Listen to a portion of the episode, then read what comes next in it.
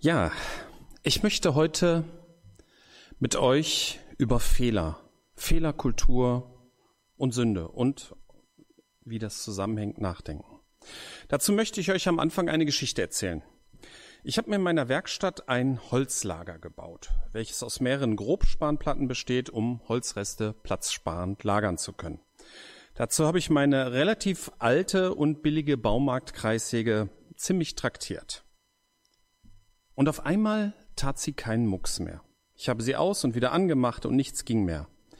Sie war, schwarz, war schwarz, sie war zwar schon ziemlich verranzt, funktionierte aber eigentlich noch ganz gut. Ich hatte an dem Tag keinen Bock mehr, habe aufgehört und habe alles am nächsten Tag nochmal probiert, aber die Kreissäge blieb tot.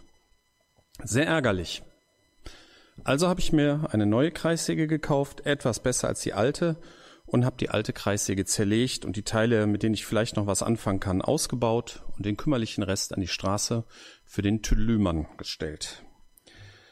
Irgendwann war dieser Rest auch weg, war ja fast nur Metall. Dann wollte ich weitermachen, ein paar Tage später, baute die neue Säge auf, steckte sie in die Steckdose und nichts ging.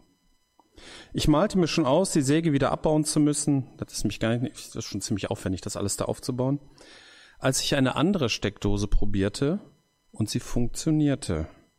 Da fiel es mir wie Schuppen von den Augen. Die alte Säge war gar nicht kaputt, sondern es war nur die Steckdose ausgefallen. Diese spezielle Steckdose hatte auch noch einen eigenen Stromkreis. Deshalb war das gar nicht aufgefallen. Ich habe also ein funktionierendes Werkzeug zum Ausschlachten kaputt gemacht. Das tat mir ein paar Tage echt in der Seele weh.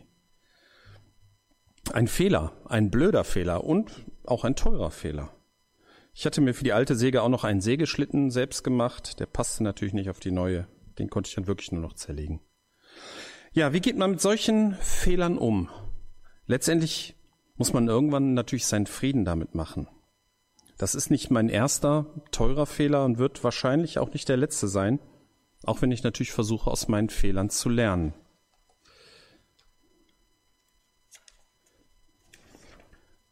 Aber vielleicht sollte ich meine eigene Perspektive verlassen und zum Beispiel meine Frau fragen, wie sie darüber denkt, dass ich circa 150 Euro verbrannt habe. Ich habe ihr das damals natürlich erzählt und sie hat mich getröstet und zugestimmt, eine neue Säge zu holen, die auch ein bisschen besser ist als die alte. Ist auch ganz gut. Sie selbst hat im Laufe unserer Ehe auch schon teure Fehler gemacht und vielleicht ist das auch ein Geheimnis für eine glückliche Ehe, dass man sich nicht nur den Kleinkram verzeiht, sondern auch die richtig teuren Fehler. Wie geht man überhaupt nun mit Fehlern um? Fehlerkultur, Fehlermanagement. Das ist ja vor einigen Jahren eine ganz heiße Kiste in der Arbeitswelt, also besonders in der Arbeitswelt. Na, es gibt ja diesen Spruch, fail early to learn quickly. Na, also sinngemäß, mache die Fehler früh, sodass du schnell daraus lernst. Eine Denkweise dazu ist der sogenannte kontinuierliche Verbesserungsprozess, abgekürzt KVP. Das kommt ursprünglich aus Japan, Kaizen genannt, und soll dazu beitragen, dass Organisationen nicht erstarren, sondern beweglich bleiben. Das möchte ich später nochmal aufgreifen, aber zuerst möchte ich, mit dem, möchte ich mich mit dem Begriff Fehler etwas beschäftigen. Ich habe in der Vorbereitung, und das mache ich immer ganz gern, äh, mal im Internet nach den Schlüsselbegriffen meiner Predigt gesucht, nach Fehlerkultur und Bibel. Dabei bin ich natürlich auf diverse Andachten gestoßen und nahezu alle haben Fehler und Sünde als Synonym, als gleichbedeutend betrachtet. Und an dieser Frage bin ich etwas hängen geblieben. Ist jeder Fehler, den man tut oder verursacht, eine Sünde? War das, was ich mit meiner alten Kreissäge veranstaltet habe, eine Sünde? Ich habe mal mehrere Bibelübersetzungen gleichzeitig nach dem Wort Fehler durchgescannt. Das geht ja so mit so Portalen wie bibleserver.com geht das ja ganz gut. Und am häufigsten, häufigsten tauchte das Wort Fehler im Alten Testament bei den Opfergesetzen auf, nämlich dass die Opfertiere alle ohne Fehler sein sollen. Das hat mit unserem heutigen Thema nichts zu tun, sondern bezieht sich eher darauf, dass für Gott das Beste da sein soll und nicht wir das Beste für uns behalten und nur den fehlerhaften Rest, den wir nicht mehr brauchen, für Gott übrig lassen. Weiterhin taucht das Wort Fehler tatsächlich auch bedeutungsgleich zum Wort Sünde auf. Je nach Überset Bibelübersetzung wird an manchen Stellen Fehler und an manchen Stellen Sünde übersetzt. Also für dieselbe Stelle, je nach Übersetzung. Ähm, das griechische Wort, äh, das ich nicht aussprechen kann, wie auch das hebräische, das ich auch nicht aussprechen kann, das auf Deutsch mit Sünde übersetzt wird, hat die ursprüngliche Bedeutung Verfehlen eines Ziels. Und es ist ja auch so, dass Sünde als Verfehlung bezeichnet wird. Übrigens, wo das deutsche Wort Sünde herkommt, ist nicht so ganz klar, aber es gibt die Theorie, dass es vom altnordischen Wort sundr herkommt, was unter anderem trennen bedeutet. Es kommt uns Christen ja bekannt vor, Sünde trennt von Gott. Aber kommen wir zur Verfehlung zurück. Ich tue mich mit der Gleichsetzung von Fehler und Sünde schwer. Man kann sicherlich sagen, dass jede Sünde ein Fehler ist. Aber Sünde ist in der Bibel ja auch mehr als nur eine falsche Tat. Die Bibel sagt zum Beispiel in Römer 3, Vers 9, dass alle Menschen unter der Sünde stehen, so wie es so schön bei Luther heißt. Es ist ein Zustand und daraus resultieren die Taten, die man gemeinhin als Sünden bezeichnet. Dabei hat sich der Begriff heute im normalen Sprachgebrauch irgendwie auch etwas verschoben. Also manche Sünden, die sind irgendwie ziemlich albern, zum Beispiel Modesünden oder Diätsünden andere Sünden werden eher ernst genommen, so Umweltsünden, die nimmt man schon ernst. Bei Verkehrssünden, ja, da ist die Meinung eher gespalten, wie ernst man das nehmen soll. Kommt wahrscheinlich drauf an. Mir fiel dann ein, warum gibt es eigentlich noch keine Corona-Sünden? Ne, zum Beispiel, wenn man sich mit mehr als zwei Leuten in der Nachbarschaft trifft. Oder wenn man ohne Maske einkaufen geht. Es fühlt sich auch irgendwie unterschiedlich schlimm an. Und damit ist man auch schon beim Thema Maßstäbe, was falsch und was richtig ist. So eine Diskussion möchte ich als Christ im Detail gar nicht führen. Denn die Bibel ist kein Gesetzbuch. Manch einer stellt sich ja Christsein so vor, dass man sich an einen Haufen Regeln und Paragraphen halten muss. Und wenn man irgendeine Regel überschreitet, dann wird man bestraft. Aber das ist nicht so. Man kann die Maßstäbe der Bibel so zusammenfassen, wie Jesus es hier tut in Matthäus 22. Du sollst den Herrn, deinen Gott, lieben von ganzem Herzen, mit ganzer Hingabe und mit deinem ganzen Verstand. Das ist das größte und wichtigste Gebot. Ein zweites ist ebenso wichtig. Liebe deine Mitmenschen wie dich selbst. Mit diesen beiden Geboten ist alles gesagt, was das Gesetz und die Propheten fordern. Wenn man sich daran hält, dann ist man auf dem richtigen Weg. Man reduziert damit sicherlich wahrscheinlich auch seine Tatsünden. Das ist nicht so leicht und ich habe ja vorhin von dem Zustand der Sünde gesprochen, deswegen bin ich sicher, dass man für diesen Weg Jesus Christus braucht. Betrachten wir nun die Fehler aus Versehen. Also ich habe ja nicht vorsichtig diese Kreissäge. Ja, da kommen wir gleich. Zu Fehler aus Dummheit kommen wir gleich. Jetzt sind wir erst beim Fehler aus Versehen. Es gibt eine interessante Stelle in 4. Mose 15. Da geht es auch um diese Opfergesetze, aber so der, der Inhalt, also der, ähm, äh, so die Intention ist interessant. Da geht es nämlich um das versehentliche Nichtbefolgen von Geboten. Letztendlich darum, dass, wenn man aus Versehen etwas falsch macht. Das kann nämlich trotzdem Probleme bereiten. Also ich stelle mir so vor, es kommt hauptsächlich auf das Motiv des Handelns an, aber das ist gar nicht so leicht. Insbesondere wenn zum Beispiel die Worte so, ich hab's doch nur gut gemeint, mit ins Spiel kommen. Ich habe es nur gut gemeint, kann insgeheim auch bedeuten, ich weiß es besser als du. Und da ist dann, das ist dann wieder ein bisschen komisch. Wenn dabei Fehler passieren, ist das besonders ärgerlich für den Betroffenen. Und manchmal ist da noch eine gewisse Lernresistenz vorhanden, weil der andere es eben doch nicht besser weiß. Dann wird es noch mal ärgerlicher. Auch solche normale, aber auch normale Versehen können andere Menschen verletzen. Man wird schuldig, obwohl man es nicht wollte. Oder vielleicht hat man das auch mehr oder weniger leichtfertig in Kauf genommen. Man merkt, dass man Fehler und Sünde nicht immer so scharf trennen kann. Und die Haltung, Gott und die Mitmenschen zu lieben, wie auch zum Verzeihen bereit zu sein, ist eine gute Grundlage, ebenso für Sünden wie auch mit Versehen, versehentlichen Fehlern. Ja, es gibt noch eine weitere mögliche Klassifizierung für Fehler. Ähm, wir hatten ja gerade die versehentlichen Fehler. In der Bibel tauchen Fehler auch im Zusammenhang mit Dummheit auf. Zum Beispiel in ähm, Psalm 69, Vers 6. Du kennst meine Dummheit, Gott, und meine Vergehen sind dir bekannt. Ja, auch hier kann man Fehler nicht immer von Sünden trennen. Leider sind wir oft genug dumm und machen dumme Fehler. Und wir müssen immer wieder lernen, uns gegenseitig dumme Fehler zu verzeihen. Das ist natürlich keine Ausrede für Lernresistenz.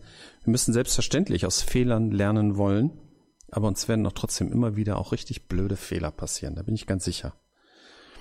Und dann gibt es noch die Kategorie teure Fehler. Die habe ich so ein bisschen erfunden aus meinem eigenen Erleben. Ähm, habe ich so in der Bibel nicht gefunden, aber es gibt sie natürlich. Und mit teuer meine ich nicht nur äh, so den monetären, die monetären Kosten eines Fehlers, sondern gravierende Auswirkungen von Fehler. Wenn man jemanden verletzt, der einem lieb und teuer ist, ist das auch ein teurer Fehler.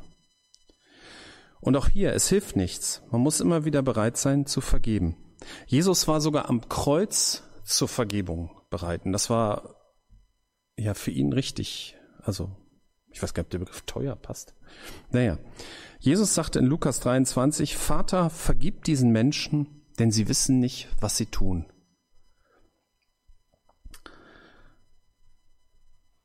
Wir haben es heute schon ein paar Mal gehört, die richtige Grundhaltung für unsere Taten ist, Gott und den Mitmenschen zu lieben. Und dazu kommt die Bereitschaft, vergeben zu können. Sünden, Fehler, ob dumm, ob teuer.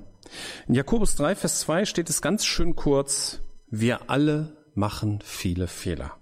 Oder in der Elberfelder heißt das so ein bisschen frommer, aber es hat so einen gewissen Reiz, denn wir alle straucheln oft. So ein bisschen altmodisch, aber denke ich, versteht jeder. Und dazu, ähm, das ist die, quasi das sind unsere Fehler und äh, dazu passt die bekannte Stelle aus Matthäus 18, wo Petrus zu Jesus kam und fragt, Herr, wie oft soll ich denn jemandem vergeben, der mir Unrecht tut? Ne?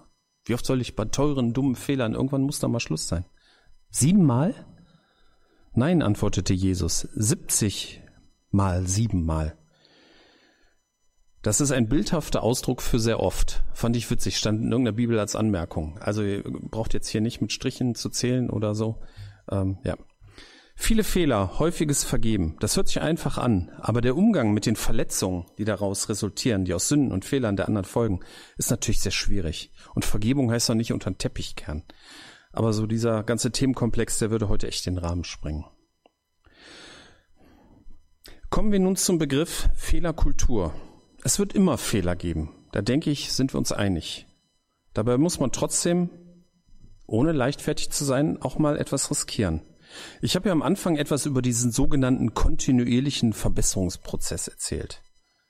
Bei solchen Aktionen bin ich mir nicht sicher, ob das nicht nur irgendwie sowas wie Buzzword-Bingo ist oder ob da wirklich ein gelebtes Prinzip sein kann. Aber den Abschnitt aus dem Wikipedia-Artikel zu, zu diesem kontinuierlichen Verbesserungsprozess, den fand ich interessant. Da gab es so einen Abschnitt organisationstheoretische Sicht. Und in diesem Abschnitt ändere ich ein Wort, und zwar aus Märkte mache ich mal Welt. Und ich möchte euch bitten, wenn das Wort Organisation kommt, dass in eurem Kopf Gemeinde denkt. Aus systemischer Sicht sind Organisationen immer, immer bestrebt, stabil zu bleiben. Sie haben ein Beharrungsvermögen, sind strukturkonservativ. Die Forderung nach ständiger Verbesserung steht dazu im Widerspruch. Kontinuierliche Verbesserung benötigt also ständigen Einsatz und Kommunikation, sonst werden Ergebnisse nicht umgesetzt und der gesamte Verbesserungsprozess schläft ein. Für KVP, also kontinuierlicher Verbesserungsprozess, muss gezielt Zeit und Geld bereitgestellt und Energie investiert werden. Der kontinuierliche Verbesserungsprozess fördert Flexibilität, ein wichtiges Qualitätsmerkmal, um sich der verändernden Welt anpassen zu können. Eine Organisation wandelt sich nur, wenn es dafür einen äußeren Anlass gibt oder eben, wie im kontinuierlichen Veränderungsprozess, Verbesserungsprozess, durch eine innere Haltung kontinuierlich. Wenn die Organisation nicht erkennt, dass sich die Bedingungen im Umfeld verändern und wie, dann kann sie ihre Aufgabe nicht mehr erfüllen und stirbt früher oder später. Hm. Dieser Abschnitt ist natürlich nicht auf Gemeinden hingeschrieben, sondern Organisationen allgemein, insbesondere auf Firmen. Mich hat dieser Abschnitt sehr gefesselt. Die Welt ändert sich laufend. Und nicht nur wegen Corona, auch vorher schon. Die Welt ist heute eine andere, als sie zum Beispiel in meiner Jugend war. Ne, die 80er sind vorbei. Könnt ihr nachrichten, wie alt ich bin. die Welt ändert sich laufend. Die Wahrheit der Bibel und dass Jesus Christus für unsere Sünden gestorben ist, die bleibt dabei gültig. Und wir haben ja auch als Gemeinde unverändert die Aufgabe, diese Botschaft, wie auch immer, in die sich verändernde Welt zu tragen. Änderungen führen zu Risiken, zu Fehlern, natürlich. Man muss sich etwas trauen, sonst verändert sich nie etwas. Paulus drückt es in 2. Korinther 4, Vers 7 so aus, dass wir den kostbaren Schatz des Evangeliums in zerbrechlichen Gefäßen tragen. Ein schönes Bild für die Fehlerhaftigkeit eines Menschen. Und selbstverständlich kann man diesen ganzen Themenkomplex der Veränderung und der Fehlerkultur nicht nur als organisatorische Frage sehen. Es ist eine geistliche Frage. Jesus sagt in Lukas 10, die Ernte ist groß, doch es sind nur wenige Arbeiter da. Bittet den Herrn der Ernte, dass er Arbeiter auf sein Erntefeld schickt. Wir brauchen Leute, die mitbeten, mitdenken, mitarbeiten, um die ewige Botschaft in eine sich dauernd verändernde Welt hineinzutragen, in der passenden Art und Weise, in einer angemessenen Sprache, die verstanden wird. Und solche Menschen kann nur Gott berufen. Wir müssen bereit sein, Dinge auszuprobieren, etwas zu riskieren, Fehler zu machen und dabei bereit bleiben, uns immer wieder neu zu vergeben. Ich fasse zusammen. Fehler und Sünde sind nicht das gleiche, aber man kann es auch nicht scharf trennen. Sünde ist in erster Linie ein Zustand, aus dem die Sünden und Fehler resultieren. Die Grundlage für ein vernünftiges Handeln ist, du sollst den Herrn, deinen Gott, lieben von ganzem Herzen, mit ganzer Hingabe und mit deinem ganzen Verstand. Das ist das größte und wichtigste Gebot. Ein zweites ist ebenso wichtig. Liebe deine Mitmenschen wie dich selbst. Mit diesen beiden Geboten ist alles gesagt, was das Gesetz und die Propheten fordern. Es gibt Fehler aus Versehen, die aber trotzdem verletzen können und Vergebung erfordern. Es gibt dumme und teure Fehler und trotz aller Lernbereitschaft ist man nicht davor gefeit. Und wir machen viele Fehler, denn wir sind nur zerbrechliche Gefäße. Wir müssen bereit sein, uns zu verändern, etwas zu wagen, uns anzupassen, ohne die Wahrheit des Evangeliums zu verleugnen. Die Ernte ist groß, doch es sind nur wenig Arbeiter da. Bittet deshalb den Herrn der Ernte, dass er Arbeiter auf sein Erntefeld schickt. Amen.